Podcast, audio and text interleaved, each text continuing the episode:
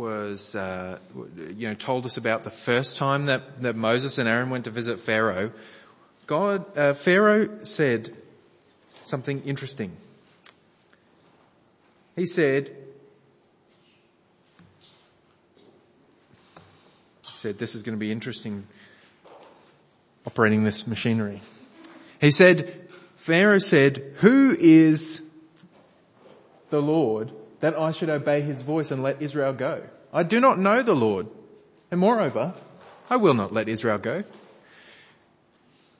Pharaoh said, I do not know the Lord. Who is this Lord? It was the worst question he could have asked, because God, over the course of these plagues, is going to demonstrate, plain and simple, who is the Lord. God is going to answer those questions. So God answers with 10 plagues, 10 judgments, 10 wonders that reveal who he is.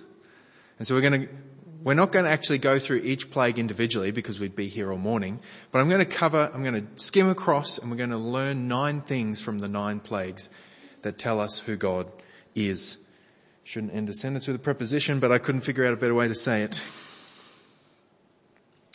So, we're going to try and move lightning fast through this, so you're going to have to keep up. So if you want to write down those 9 things, you're going to have to be on the ball as we power through these 9 things.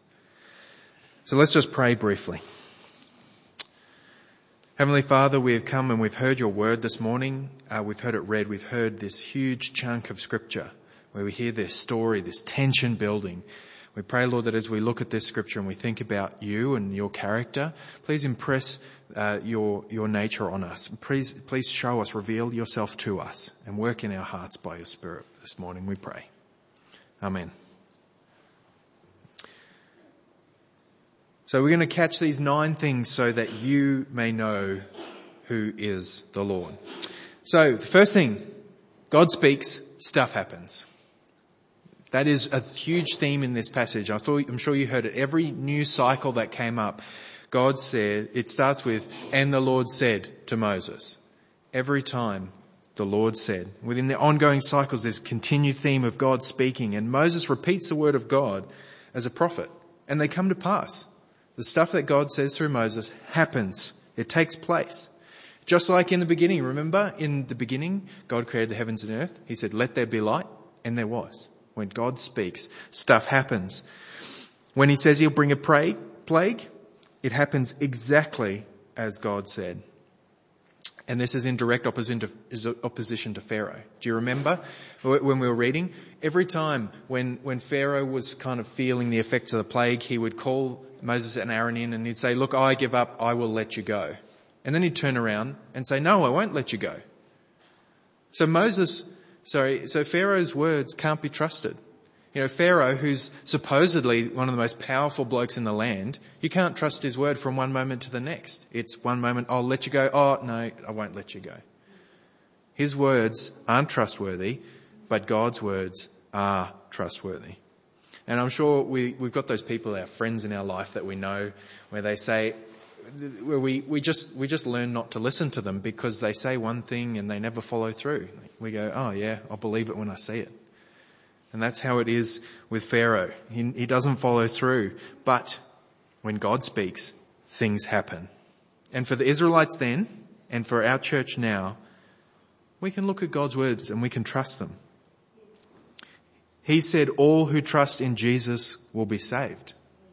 He said that you can put your trust and faith in Jesus and you will be saved. And we can trust God at his word. Secondly, we see that God defeats opposition. There are 3 main groups in these passages that we've looked at who get defeated. We had the magicians. When Moses and Aaron turn up on the scene, they're creating, they're throwing down their rod and it's turning into a snake. And then the magicians are able to mimic that and they throw down their rod as well and it turns into a snake.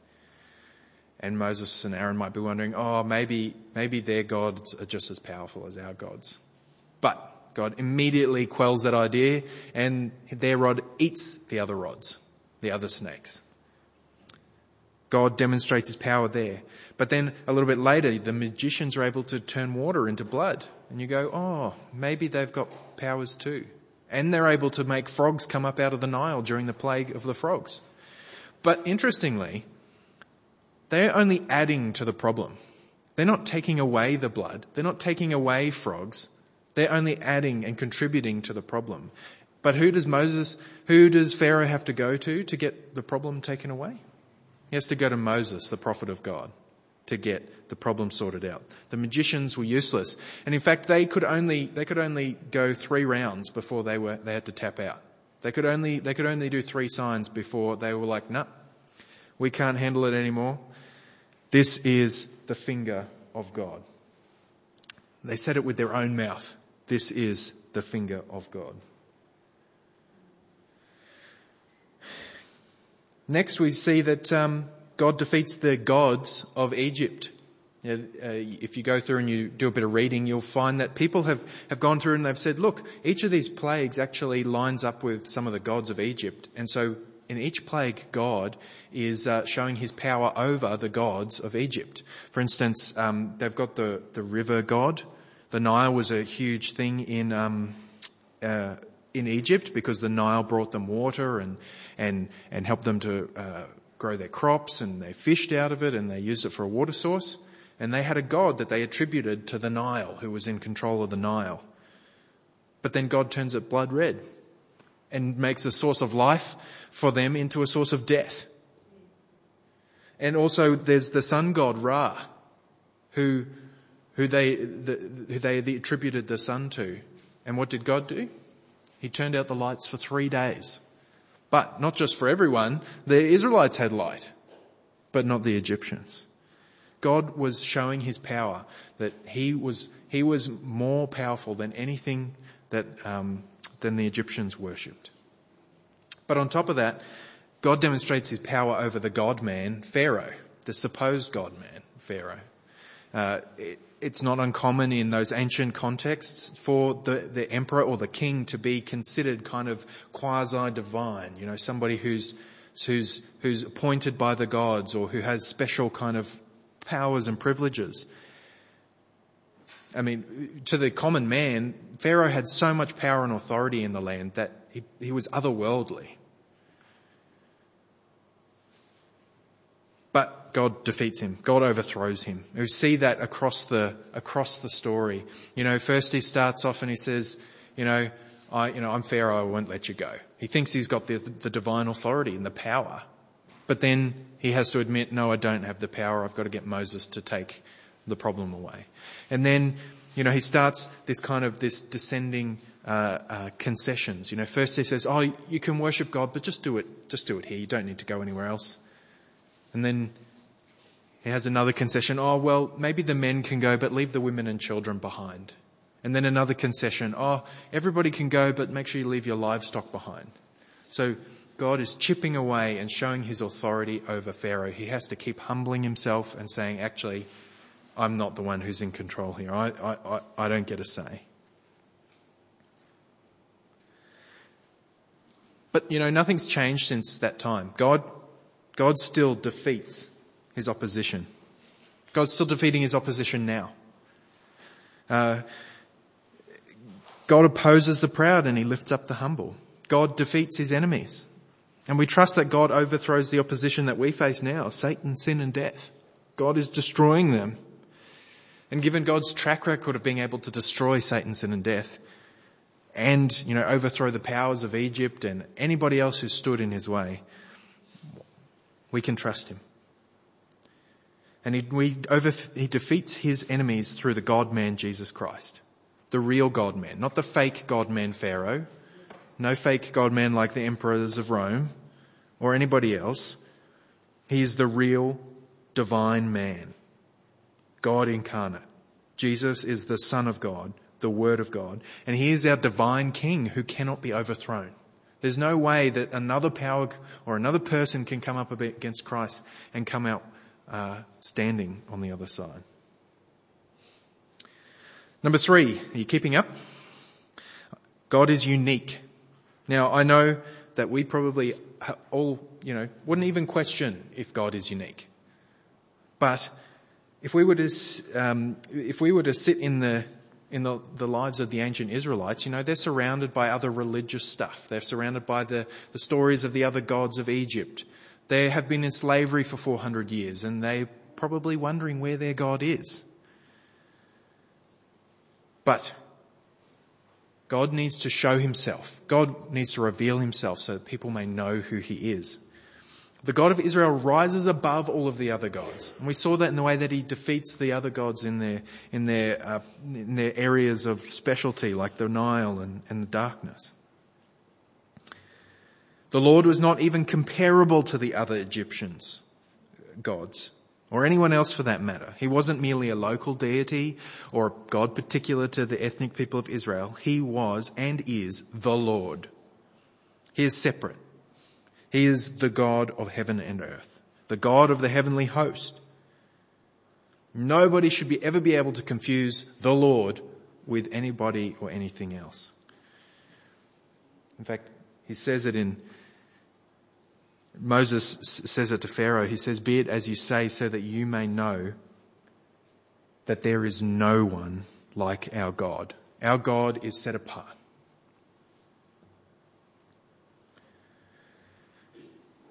God demonstrated his power in this way to show that there was no one else like him. Nobody could do the wonders he did. No one could bring out the plagues like he did. No one can truly challenge God. And even in, you know, the cultural, thinking about God, God is often opposed to Satan. You've got Satan versus God. But Satan is nothing in comparison to him. Nothing like God. It's almost like when Queensland plays New South Wales in the Origin. Like, sometimes it seems like there's going to be a contest, but then they just get wiped out. When you consider God and the religions getting around today, like Islam or anybody else who wants to pit their God against ours, remember that there is no one like our God. Our God stands alone. He is separate, and he will not stand being falsely aligned with anybody else. Next, we see that God is all-powerful. God says to Pharaoh, "For this purpose I have raised you up, to show my power, so that my name may be proclaimed in all the earth." God says it right there. I have raised Pharaoh up so that I may show my power. God illustrates his power so clearly in these plagues. As we've seen, he has power over everything. He's not a God confined to the work in the realm of the river only or over the animals, but over everything, including the river, the animals, the weather patterns, human illnesses. And it's not just broad brush power either. He applies his judgment selectively to these areas and not to the Egyptians, not to the Israelites. God could have just wiped Pharaoh and his subjects from the map, but God lets him live on in rebellion so that he can display his mighty works and show himself as all-powerful. At this point, it might be worth reflecting for a moment on the plagues. Some people will argue that the plagues are all natural disasters.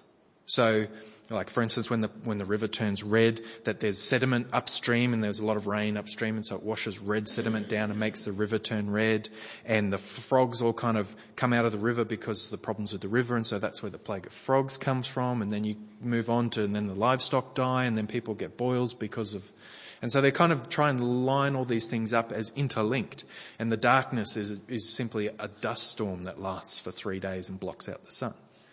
Now, I don't mind which way you go. Like, if the way to think about it is either that these are natural disasters that God has brought about, or they're supernatural disasters, as if God has like conjured them up out of thin air, like he is able to do with anything. Now, I don't mind which one you want to fly with, but as long as you attribute these things to God's hands, as long as you're not saying that these aren't divine acts, as long as you're not trying to take God out of the picture. Because God created the world to run in a certain way, and so he has every right to use those natural disasters in such a way as to bring these plagues and these things upon Egypt. But I tend to lean on the side that says that these seem to have a more supernatural origin. For instance, we have no reason to disbelieve that the river was actually blood. Um, and And when you read the story about the hail, there's, in the midst of the hail, there's fire. Now, not just lightning, like literally fire. And I don't know about you, but normally ice, you know, blocks of ice falling out of the sky doesn't get associated with fire. We've got this miraculous event with the hail. So we've got God who's all-powerful, and he's bringing creation to bear on these. Whether you think of them as natural disasters or supernatural disasters, they are from the hand of God against the Egyptians. Next, we see that God owns everything. Moses said to Pharaoh in 9:29, "The thunder will cease and there'll be no more hail, so that you may know that the earth is the Lord's." God owns everything. He created it. He keeps it all alive and the world spinning. But Pharaoh thought that he owned Egypt. He thought that he had the right to keep the Israelites enslaved. But God showed him how wrong he was. God showed Egypt and Israel that God owns everything. And that goes for you too. You should know that God owns all your stuff. God owns your body. God owns your house. You are merely stewards of it in this life. Next, we see that God reveals himself. Number 6, one of the 9 things that the 9 plagues teaches us is that God is a God that reveals himself. He's not distant and separate from us, who we can just kind of vaguely conceive. He actually reveals his nature and his character to us. And God specifically told Moses the reason for the plagues in 10 verses 1 and 2. "Go to Pharaoh, for I've hardened his heart and the heart of his servants, that I may show these signs of mine among them, that you may know that I am the Lord." It's a revelatory purpose there. And there's amazing things to consider here, that the infinite, almighty, powerful God would actually reveal himself to us is something that is already amazing. God has found a way to portray himself to us. But not only through these mighty acts, in the later days we see that God has revealed himself to us in his Son, Jesus, who is the radiance of the glory of God and the exact imprint of his nature, and he upholds the universe by the word of his power. Jesus says that if you've seen me, you've seen the Father. Jesus is the imprint of God, and so we can look to him as well to see the nature of God. To see Jesus, to know Jesus is to know the Father. And this is something to be celebrated. Next we see that God teaches. As an onflow from the fact that God reveals himself, he also teaches. He teaches us by revealing himself to us. He doesn't just show himself to us and leave us to kind of figure out what it means. He actually teaches us what it means. And we see that in the way that he brought about the plagues. And he tells us that this is a teaching thing. In Exodus, again, chapter 10, verse 1 and 2, in the middle there, it says, "That you may tell in the hearing of your son and of your grandson how I have dealt harshly with the Egyptians." So God sends these plagues as an example of what he is like, so that people may see his power and that it can be passed on from generation to generation, and people can reflect back on who God is by this story, like we are doing right now. We are thinking about who God is and what he is like through this story right now. It has a teaching purpose. But you know as we follow the pattern of the Hebrews of old, we need to teach our kids and we need to teach each other about the way that God has acted in history. And through these events, we also anticipate what will come and how God will finish things off in history. Number 8, the tough one. God hardens hearts. This is one of those harder things to learn from the passage, because this doesn't really sit well with us. You know, this kind of rubs us up the wrong way. You know, we don't like the idea that God can and does affect the disposition of people's hearts. I mean, we've been conditioned in our culture to think of ourselves as completely independent beings who aren't constrained by anyone or even anything. Yet, you know, when we start thinking about our society and about different people we know that we are affected by our surroundings.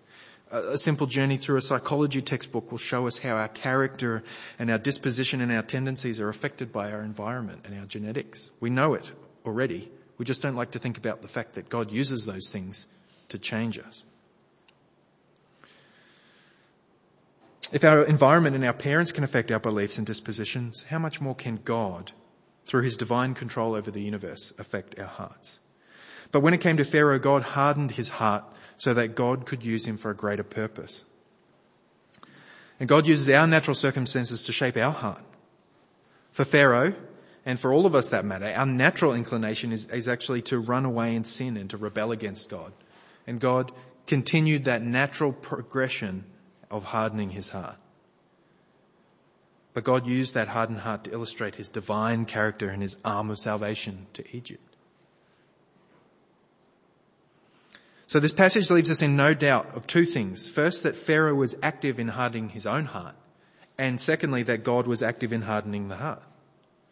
The hardening of Pharaoh's heart was repeated in every single cycle that we read. And it was repeated before and prophesied before Moses even came to Egypt. God said that it would happen. And the hardening of Pharaoh's heart is a huge theme in this story. Now, I want you to think through this carefully. It's one of those deeper matters that Christians have historically understood different ways. But at Eastgate, we're unashamedly reformed, and so we take the plain meaning of this text that God acted to harden Pharaoh's heart, even while Pharaoh hardened his own heart and remained responsible for his actions. Pharaoh knew what he was doing. But the flip side, of course, is that God softens hearts as well. And that's what we need. We naturally have hard hearts. We naturally rebel against God in sin. And we need the Spirit of God to enter into us and to soften our hearts towards God. We're naturally rebellious, and we need God's work in us to shape us to his will, to shape our affections to be godly attitudes and intentions. So it can be hard and it can be uncomfortable to deal with this text. It can be a hard pill to swallow. But if you're kind of wrestling through this, come and talk to us. Don't just sit there and in your doubts. Come and talk to us. Ray and Steve and I will happily chat about these things. We will not be surprised if you struggle with the idea that God hardens hearts. Number 9, last one. Of the 9 things that the 9 plagues teach us about God is that God requires obedience.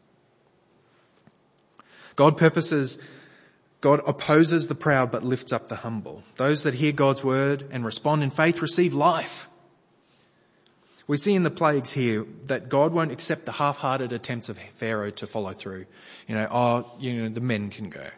Or, I'll take the men and the women and the children, but leave your stock behind. No, God wants total obedience. Let my people go.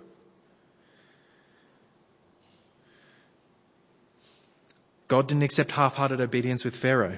God didn't accept half-hearted obedience with that bloke in Joshua who took some of the spoils of war to his own tent. God didn't accept half-hearted obedience from Ananias and Sapphira in the New Testament. He struck them down. Now, thankfully for us, God uses those as examples, and he doesn't operate that way every day, because I, for one, have pretty half-hearted times. But God doesn't want half-hearted obedience. He can't stand it. With God, you're either all in or you're all out. You can't serve 2 masters. But thankfully, obedience starts very simply. It starts like the people in the plague of hail. God said, look, if you fear the Lord, take your livestock inside so they're protected from the hail. And some of the Egyptians who feared the Lord took their livestock inside so it was protected from the hail. That's how our obedience starts. We take refuge in God. We say, I want God's protection. I want to follow God's ways because they lead to life. I want your rescue. But the thing about asking for God's rescue means ditching the identity of Egypt. Asking for God's rescue means leaving the old ways behind. Asking for God's rescue from slavery means leaving our sin behind. We don't get to wallow in it. We don't get to go back to Egypt. We don't get to go back to our sin. We go and we move towards God. If we truly know the Lord, as this passage instructs us, we will see that God is the only option for our rescue of our souls, as he was the only option for the rescue of Israel. The other persons and powers were inept in comparison. Obedience to God is something to be desired. Obedience to God saves us from wrath, but it's also what is best for us. Did you manage to catch all of those things? I know we've moved pretty fast through them, but you can see these things have been rising up out of the text with the plagues. I just want to recap for us, so in case you missed one. God speaks, stuff happens. God defeats opposition. God is unique. God is all-powerful. God owns everything. He reveals himself. God teaches his people. God hardens hearts. And God requires obedience. Now, we've seen these things rising up out of the text, but I'm sure you've seen as we've read through that these things pop up out of these ongoing cycles. And some of them seem really simple, like we know, of course God is all-powerful. That's why we worship him as God. But we need to be reminded of that. And not take it for granted. We need to be reminded of the God whom we worship. And I think that these plagues have done that for us. These plagues have done for us what God was doing for Pharaoh. God was illustrating, I am the Lord. We can ask, who is the Lord? And these plagues answer it for us. Even though these are judgments poured out, even in this wrath, we can still look and we can see who is the Lord. Let's pray together. Heavenly Father, we just thank you for this time we've been able to spend, hearing your word, but also looking at some of the meaning that rises up out of the text. We just thank you, Lord. We've moved through it so fast, but we just pray, Lord, that you would impress upon us who you are. Lord, throughout your scriptures, you say, know the Lord. And so we pray, Lord, that you would show us yourself in this text, as we've seen this morning. We pray, Lord, that we would be able to worship you in obedience and know these things. And we pray, Lord, that we might be able to find our refuge in you, knowing that the people of God are saved from the wrath against unrighteousness. The people of Israel were saved from the effects of the plagues. And Lord, we look forward to our salvation from the effects of sin and death. Please, Lord, bless us as we go out this week, we pray. Amen.